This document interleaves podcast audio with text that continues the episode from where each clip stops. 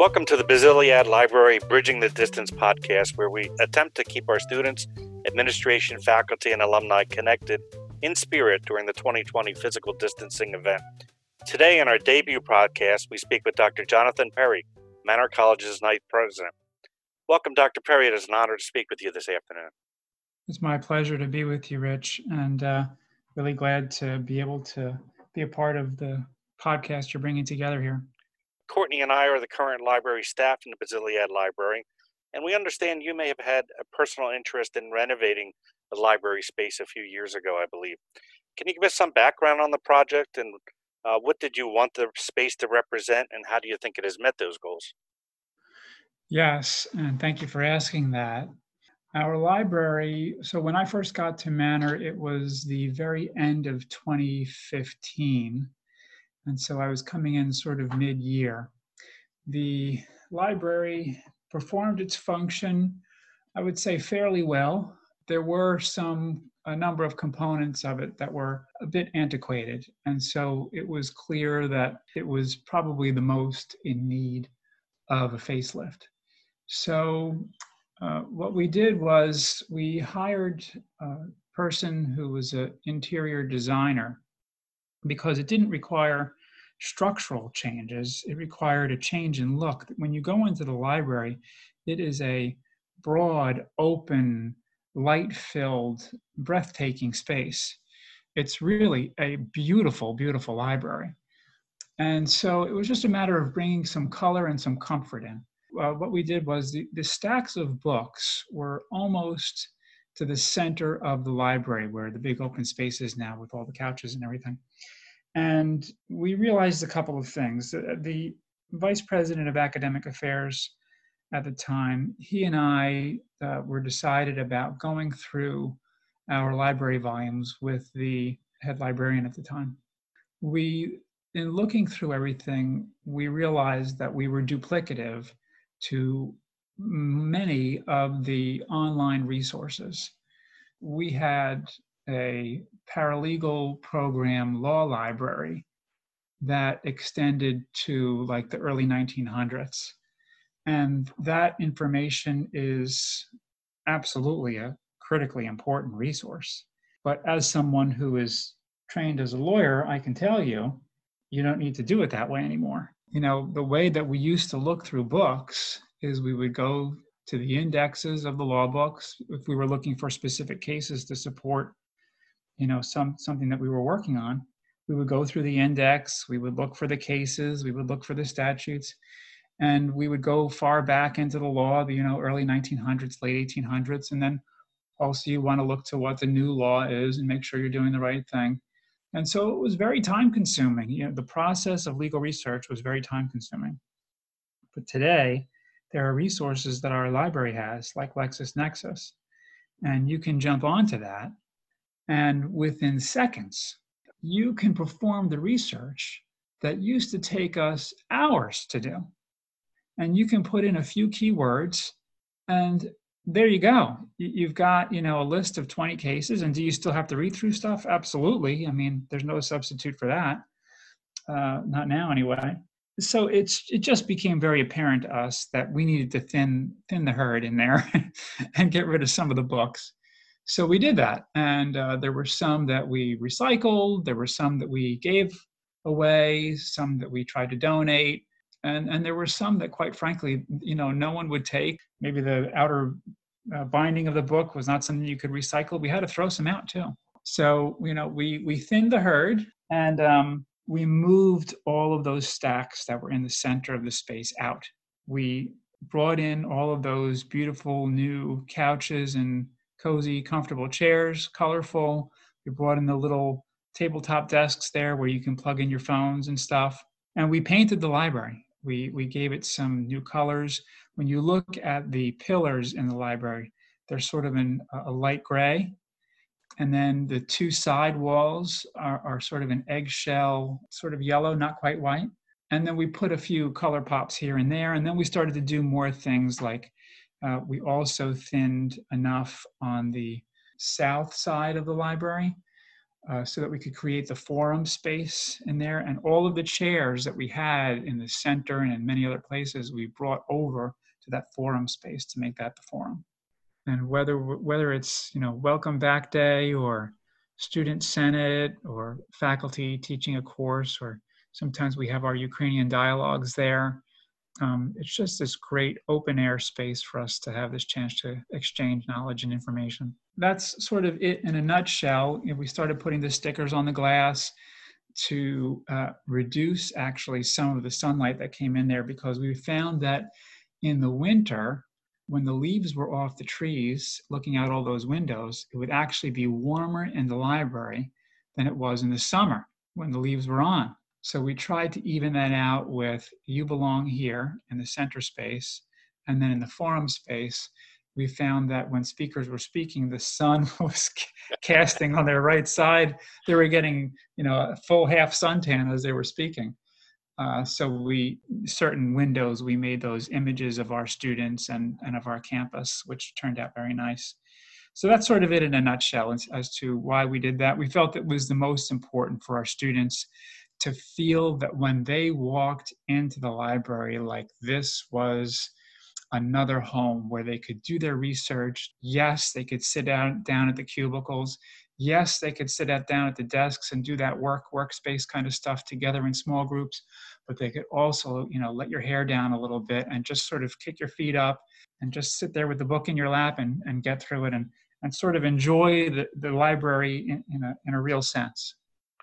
Well, I, I certainly think you accomplished those goals. The students definitely enjoy it and look at it as a space to congregate, catch up on things, and uh, I think it works wonderfully that way. Uh, the only thing we're missing is a, a barista. it's funny because that you said that part of what we discussed with the interior designer was we wanted it to have the comfort of a coffee shop. Well, I definitely think it matches that. Based on that, do you have a favorite childhood memory of a library or perhaps a great experience from when you were a student? Favorite childhood memory or experience as a student? I can give you one of each. So um, I just remember growing up, I grew up in New York.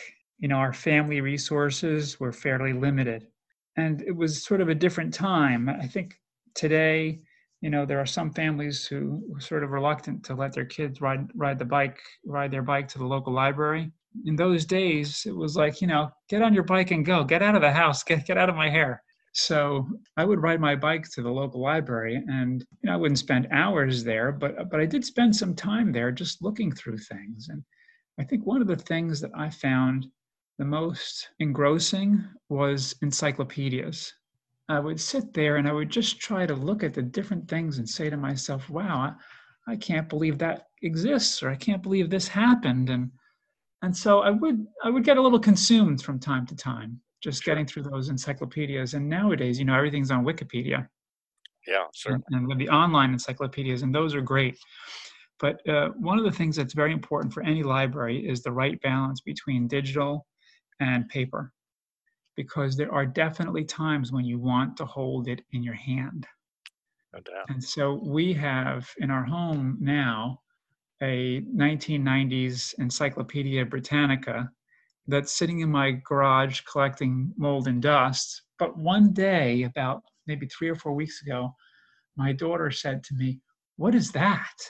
And so I brushed off the dust and I said, Look at this. and of course, everything was outdated, sure. um, but it was still interesting enough that, you know, it was something that she found appealing. And then as an adult, I was in law school. Uh, I was in our law library all the time. I studied from the time I woke up until the time I went to sleep, about six days a week. And then on the seventh day, I spent about half a day studying. It was just uh, a really different time of life where I was, I had to be committed to that kind of level of learning because there was just no way to pass the bar exam without knowing all of the factors important to passing. I mean, there, I had many happy hours in the library because all my friends were doing the same thing. You know, you're all in the same sort of belly of the whale together. Uh, so, you know, we would sit together and we would chat and, you know, we would do stupid things like see how high our highlighter markers could stack in the library and, you know, without setting off the fire alarm or something. you know, although it, it, I also it was sort of a little bit tragic, but it was also happy with my with the librarian there. There because the level of competitiveness was so high, there would be some students who didn't want any other students to get any kind of competitive advantage. So they would cut um, the cases, the law cases, out of the books, uh, so that after they read it, no one else could read it. Oh my goodness. Yeah. So, but what many of those um, students who were doing that kind of thing didn't know is that the law librarian kept a second set of books on the top floor of the library where, where nobody ever went to because, you know, walking that extra flight of steps was too much. I remember going down and just thanking the librarian a couple times and saying, you know, this is what's happened, and I would report the issue and you know thank you for keeping that second set of books which is just you know supposed to be a resource in case somebody's consuming it at any given moment but when somebody steals it then it becomes the only one. Uh, sort of sad and happy but really happy you know appreciative to the, the librarian at the time. Chalk one up for the librarians. I like that. Yeah. So how has this remote experience been for you and uh, what has helped you stay connected?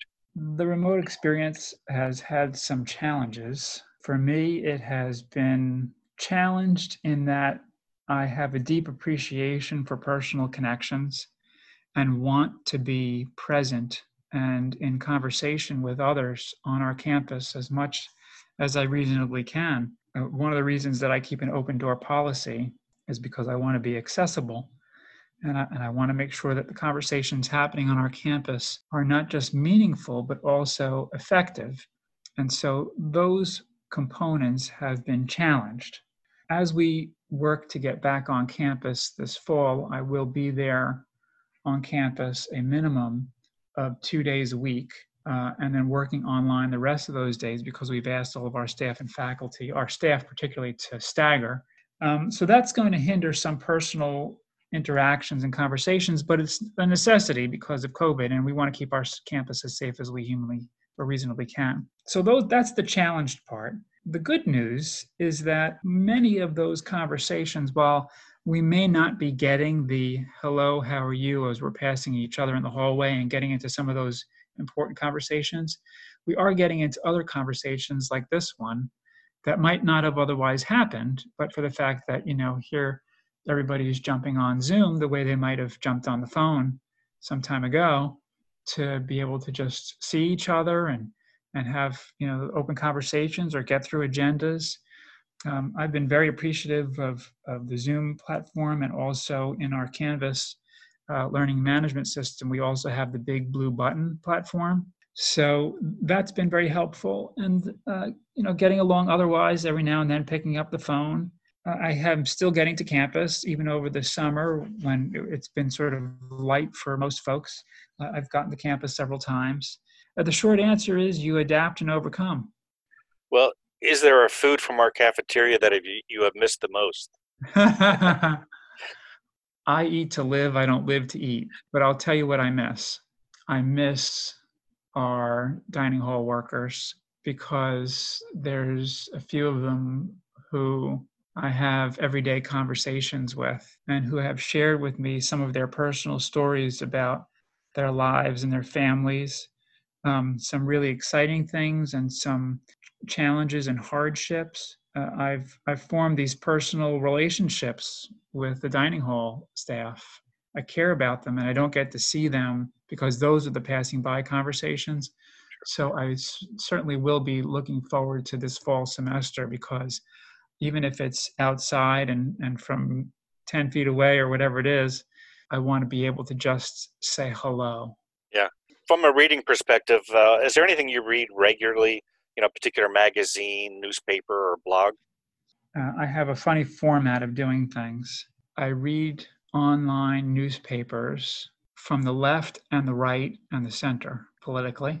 I read them all. Uh, I read some of the outliers, and then I read higher education specific newspapers. So when I read the mainstream news and some of the outliers, I read that once a day, usually first thing when I get up. I spend about half an hour to an hour reading the papers.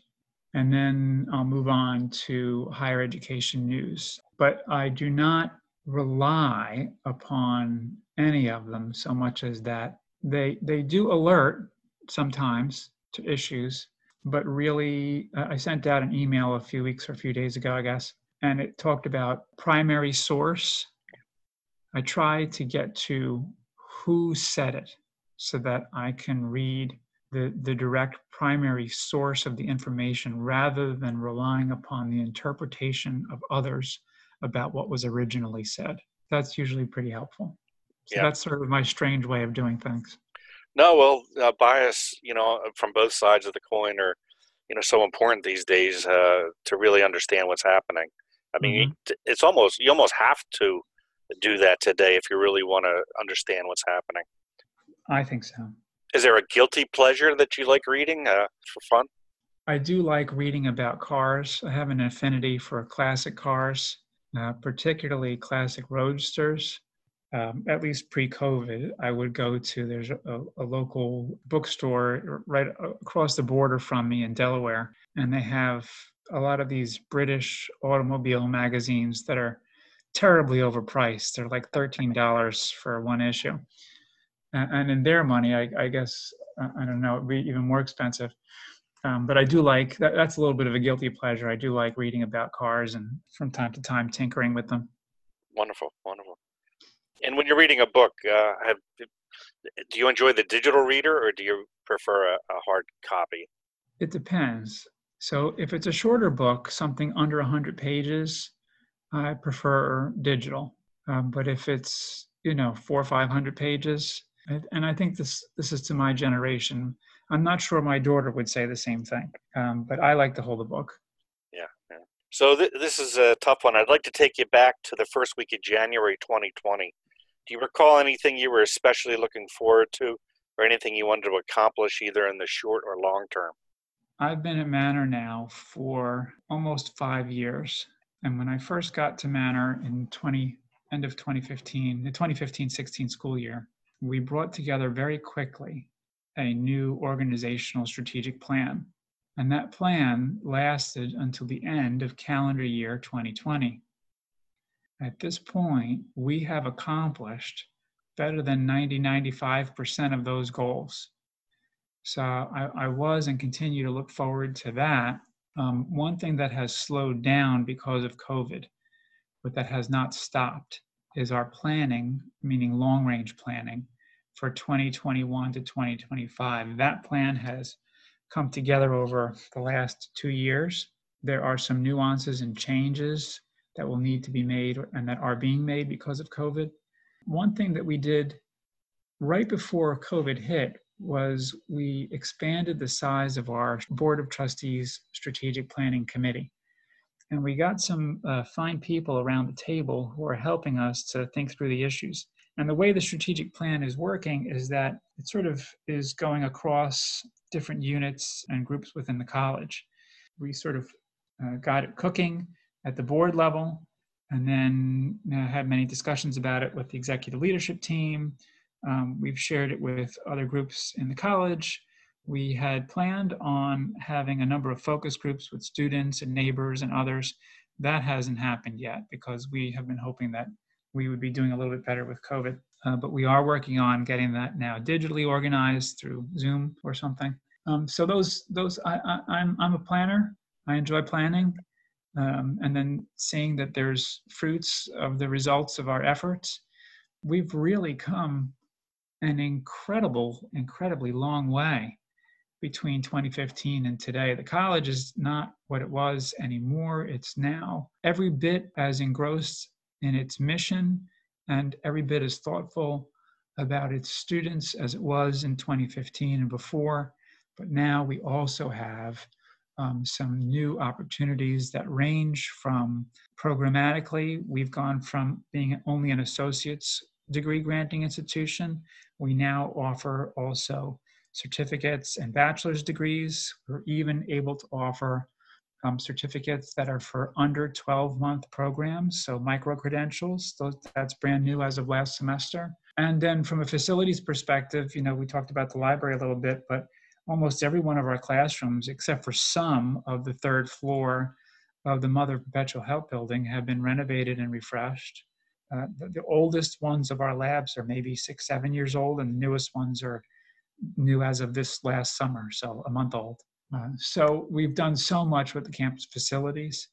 And all those things together the academics you know the the real invigoration by our faculty to be purposeful at all times but most especially being thoughtful and caring about our students through covid has been wonderful. In terms of sort of what i had been looking forward to it's nothing that stopped us. It slowed us down a little bit because we also then had to pick up planning around making sure that uh, we were doing the right thing to care and protect people and follow CDC guidelines and state guidelines around the pandemic. So that's slowed us down, so to say, but it hasn't stopped us, and we're continuing with some of that that great work that we're excited about. Wow, wonderful! And I've taken a lot of uh, leadership insights from our conversation already. Uh, but the last question I had was for the future leaders who may be listening to this podcast. Do you have any leadership insights which you have learned or leaned on during 2020? I don't think that they're much different than those that I've picked up along the way from mentors. I would say getting a mentor, lots of people want to get a mentor or a life coach or something like that, and, and they should. But what shouldn't happen is don't get one who hasn't done the things that you hope to do. In other words, only get a mentor or a life coach that has achieved the goals that you want to achieve.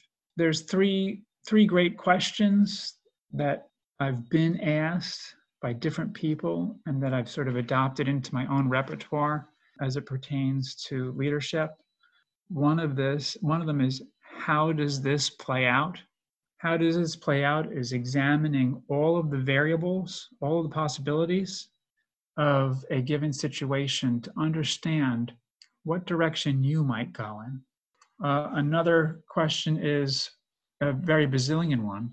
What can I do for you? So often we enter conversations and we think to ourselves, well, how is this going to do anything for, for what we're trying to achieve here?